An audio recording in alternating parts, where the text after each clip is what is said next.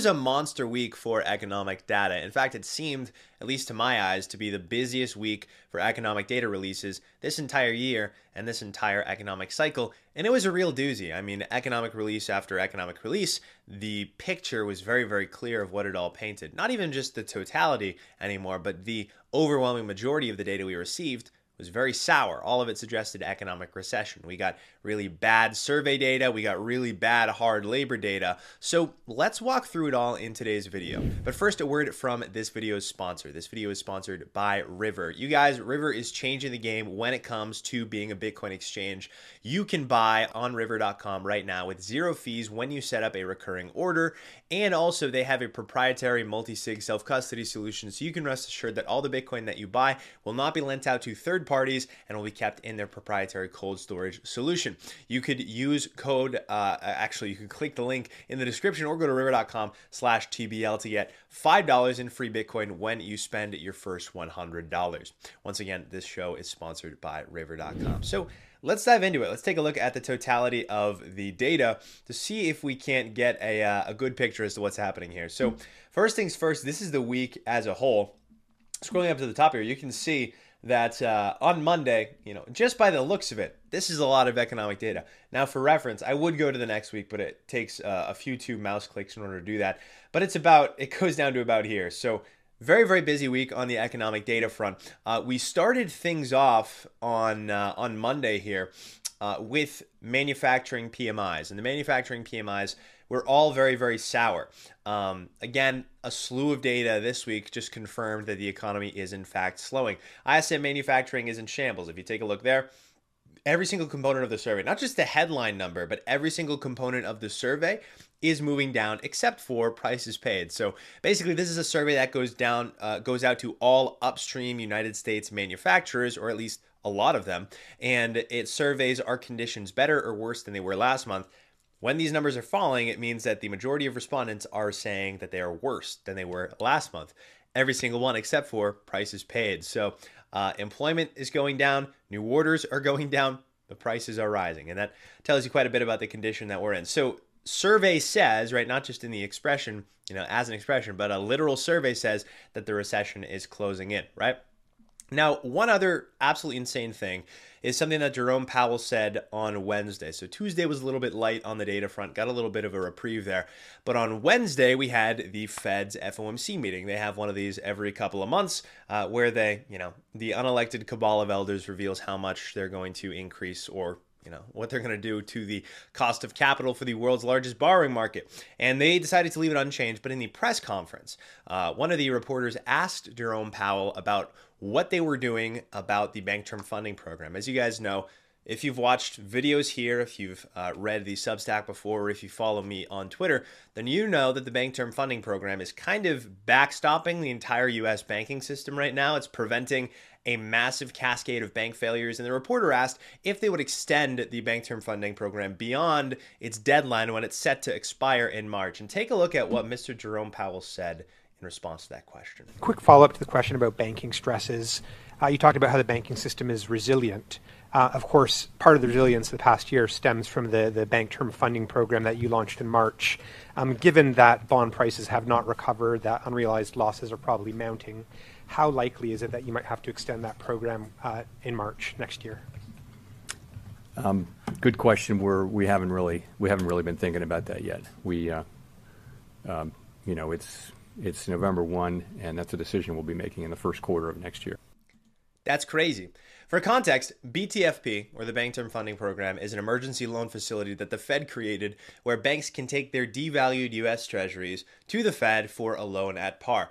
Uh, the reason they're devalued is because of extreme, obviously, a sell off in US Treasuries that send yields higher, but also the Fed's interest rate hikes influences yields higher, causes people to sell off Treasuries, and that devalues outstanding bonds, right? If I have a bond that's uh, yielding 1%, and all of a sudden outstanding yields are soaring uh, to to uh, three, four, five percent. All the on the run issues are are issued at five percent. Then my bond is worth much less because the price has to go down in order for the yield to match that five percent. And so banks are sitting on huge losses as a result, in large part because of the Fed's interest rate hikes. Um, and the the size of those losses is 1.5 trillion dollars. So there's a 1.5 trillion dollar sized hole, excuse me, in the balance sheet of U.S. banks, and those unrealized losses would have to be realized if not for the Bank Term Funding Program. BTFP lets banks take these devalued treasuries, exchange them for par. Now, this is a loan facility, and the loans are set to expire in March. Now, again, there are $1.5 trillion in unrealized losses floating throughout the banking system. Granted, not all of that is being u- taken to the Fed's BTFP.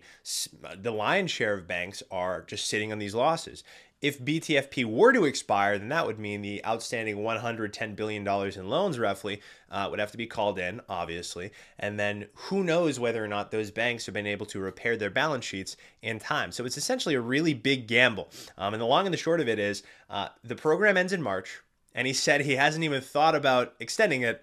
He'd better start thinking. But really, the reality here is, of course, he start thinking. He's just lying. He doesn't want to stir panic and accelerate the current de-risking in markets let alone cause any panic. So he's saying, ah, we haven't thought about it. But in reality, it's going to be a permanent facility. Like all emergency facilities that not just the Fed, but the government creates. I mean, you know, following uh, obviously the, the tragedy of September 11th, the Patriot Act, right? Following Edward Snowden, who unveiled the Patriot Act, it's still happening, right? They're still listening to me, listening to me on my phone, right? What was it? What was supposed to be this temporary measure to stop terrorism in the United States is now a permanent measure used by the U.S. government. Same thing with several of the bailout facilities introduced in 2001 and 2008 and 2020, right? QE was supposed to be a temporary uh, mechanism, and now it is a mainstay monetary policy tool so will be BTFP, right? BTFP will become a permanent monetary policy tool. And essentially, the Fed is going to permanently backstop its own government's bond market, right? Now, of course, the Fed is purportedly a separate institution from the US government.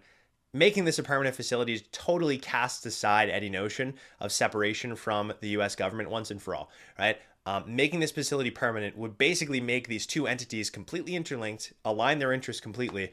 Um, and essentially, what this does is it completely eliminates the fire sale risk, the, the, that tail, that big left tail risk present in U.S. Treasuries and frankly present in any other bonds.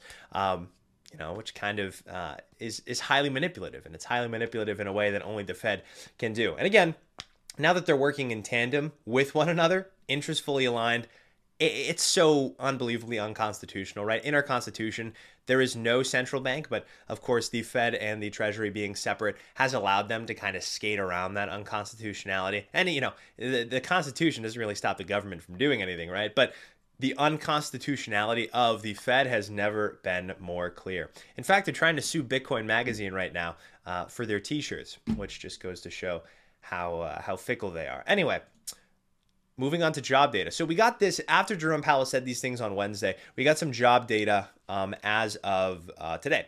So Thursday, all right, excuse me, today's Friday. Um, job data is deliberately overestimated here in the United States. I think it's no secret that is the truth. That is a long held belief, and that is abundantly obvious when you take a look at this.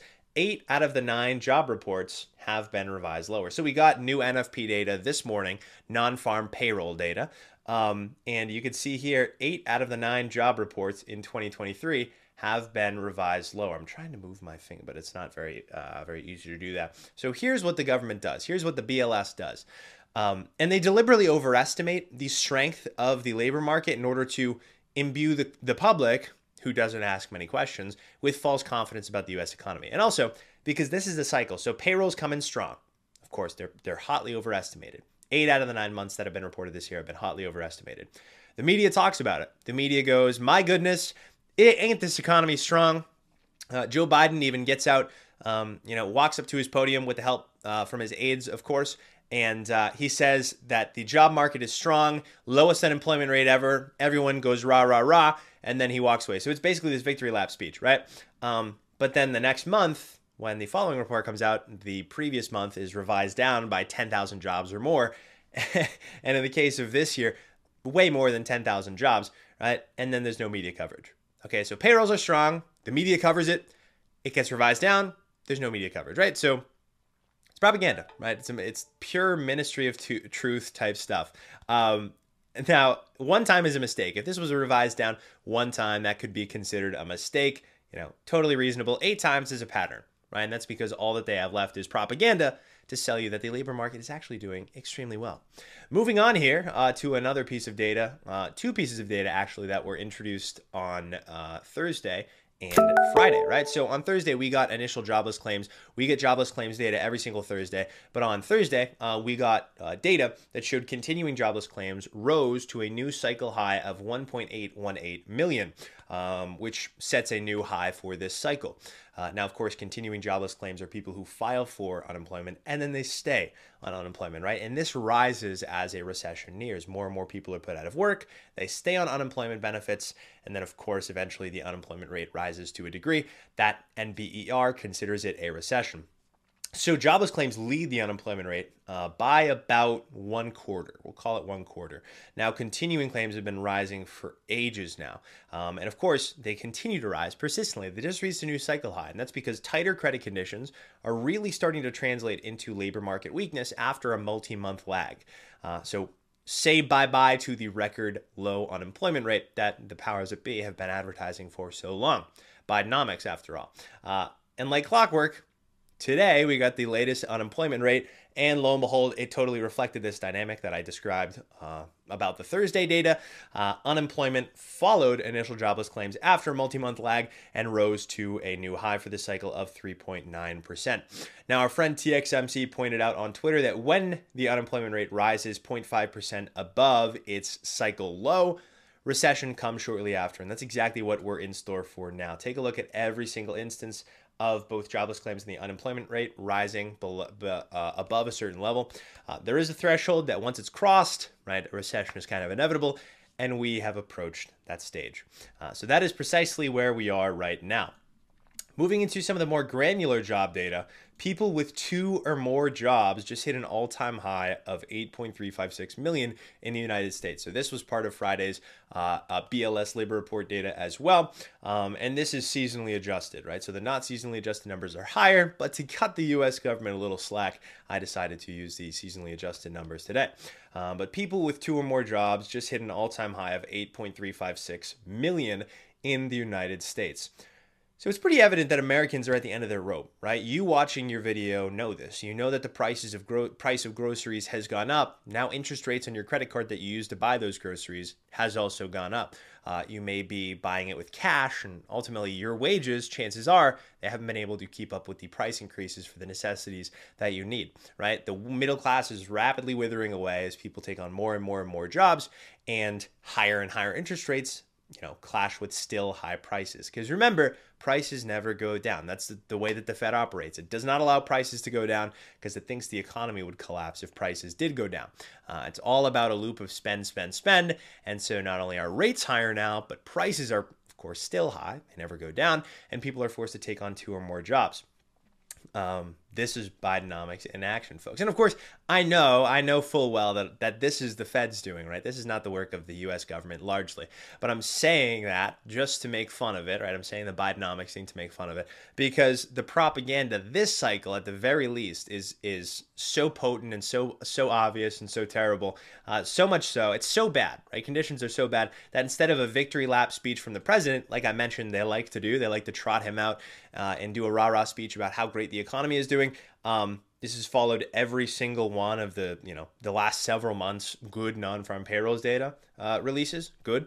Uh, instead of that, they sent out their chief propagandist, right? The um, the chief labor secretary, right? And what did the labor secretary have to say? Let's take a listen here. And here with us now is Julie Su, acting U.S. Labor we'll Secretary. Uh, secretary, what do you think of the numbers? What's your first take? It's a good jobs report. It shows steady, stable growth. I know we've been saying that for a couple months now, but this last month's number was 150,000 jobs created. It brings the total since President Biden came into office to 14 million at the same time that we continue to see unemployment rate under 4% for 21 months straight. That's the longest in over 50 years. Madam Secretary, good Wait a second. It's a good jobs report? That's what she said. She said it's a good jobs report. Unreal. Um, again, you know that's why I called her the chief propagandist instead of the the chief labor officer. I mentioned every single eight out of the nine actually not every single but eight out of the nine bls labor releases uh, for job gains for non-farm payrolls have been revised downward once is a mistake, eight times out of nine is a pattern. It's quite clear. Uh, all that is left in this economic cycle, right, with the US government and the Fed working in tandem, basically one entity, is to completely dissemble what is really going on, to convince you that conditions aren't as bad as they really are. And that's what she just did. She just got out on her pulpit and said, this labor report was good. She also went on to say that these numbers are inconsistent with a recession. Uh, I would like to point her to this chart right here. Um, and the three month, she said that because the three month average is still uh, 204,000, even though, of course, uh, uh, 1.8 million. Uh, oh, excuse me. She's referring to uh, non-farm payrolls, right? So she would be referring to quick follow. Uh, da, da, da, this chart right here, right? So even though uh, 150,000, really disappointing number, uh, she still cites, for whatever reason, the three-month average. We have no leaders anymore, people, and it's never been more clear. Uh, so what other economic data was released this week that paints a very, very sour picture? Well, services PMIs, right? So we talked about manufacturing PMIs, down upstream manufacturers here in the United States. Uh, are conditions better or worse the next month? But what about service providers? A little bit more downstream, right? Not people who are responsible for manufacturing goods, but people who are responsible for services. And it paints a very similar picture. So ISM Services PMI closed out the week as the very last data report uh, a little bit earlier today, and it was a fittingly dismal one. Okay, it fell to its lowest level in five months as each of its components, apart from new orders, uh, which is still rising as the Christmas season begins, fell. Right, so the headline number fell, business prices fell, employment fell. Right, which makes sense. People, fewer people are going to go get their nails done. You lay off the people who are uh, doing the nails, makes sense. But new orders are rising, and that makes sense as the fall as the Christmas season comes up and approaches. Again, so manufacturing surveys they point to economic contraction. ISM uh, uh, services surveys they point to economic contraction. The labor data points to imminent economic contraction. And what do we think the market's reaction was? Well, the market reacted very negatively. The market reacted by piling into the safe haven asset of the world, US Treasuries. There was a monster move in yields that accompanied the market reaction to the totality of this data this week, right? In the last TBL Weekly, which is the free report we do every single Saturday morning on our Substack, you can find it in the link below or in my bio if you're watching this on Twitter. Uh, we talked about how this was going to be a pivotal week for the economy, right? There was a slew of really important economic data releases. It was either going to make or break the fugazi that the Fed has been able to prop up for this cycle um, and the, the other government agencies as well. And it turns out, yeah, that that fugazi kind of got decimated very quickly. Um, with the economy slowing so rapidly, according to this week's data, survey data deteriorating, jobs data withering, yields are plummeting. People are piling into the safe haven asset of U.S. Treasuries because they feel a recession is right around the corner. Uh, twos, if you take a look at the two-year yield, right, which is the proxy for uh, Fed funds, the proxy for where people think the short rates are going to go. Uh, it fell 28 basis points in the last 30 days. It fell 12 basis points just today. Uh, and the 10-year yield, which are growth expectations, which are more in line with you know inflation, what the U.S. economy is doing, those fell 26 basis points this month and 13 basis points today. So it's clear the market thinks a recession is on the horizon. It's piling into uh, U.S. Treasuries in order to safeguard itself from that. Um, and of course, higher for longer is kind of dead, right? At least the at least the first part of that phrase is dead, right? The higher part. Now the question is, how long can the Fed hold here um, before the labor market unwinds, which it's already happening, um, and uh, the unemployment rate follows, which it is already happening. Now, again, it just remains a question of how long will the Fed keep this up? At what threshold does the Fed decide to back off? Um, so very clear. Survey says hikes are over, recession is soon. Very clear. So then the question becomes, and the final question that I'll leave you guys with uh, this is something that Michael Kantro said earlier today on Twitter. How much more time on the bad news is good shot clock is left? So, what he's referring to is economic data and the stock market's reaction to it.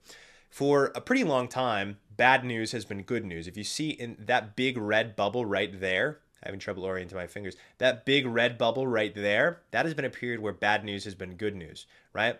So any bad economic news we received was good news for the stock market and vice versa. But now, as you can see here in the green, we've moved above that. And now bad news is bad news. And the way that I derive this, pretty simple, is just the correlation between the S&P 500 and the Citi Economic Surprise Index. So economic surprise, i.e., are the expectations for economic data releases met or are they uh, undershot?